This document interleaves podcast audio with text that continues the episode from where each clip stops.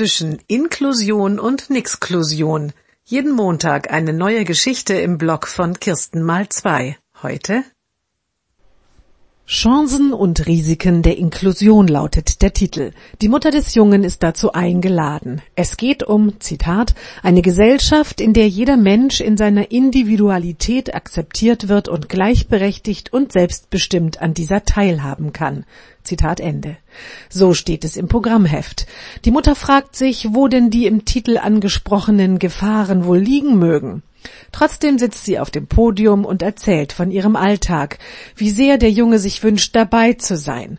Alle Menschen brauchen öfters oder selten einen mehr oder weniger großen Rückzugsraum, erklärt sie, aber niemand will ausgeschlossen werden. Die Diskussion geht hin und her. Da meldet sich jemand im Publikum und sagt, vor 70 Jahren hat man diese Menschen noch als lebensunwert getötet. Heute gibt es wunderbare Einrichtungen mit liebevollem Personal. Man muss auch mal zufrieden sein und den Fortschritt würdigen können.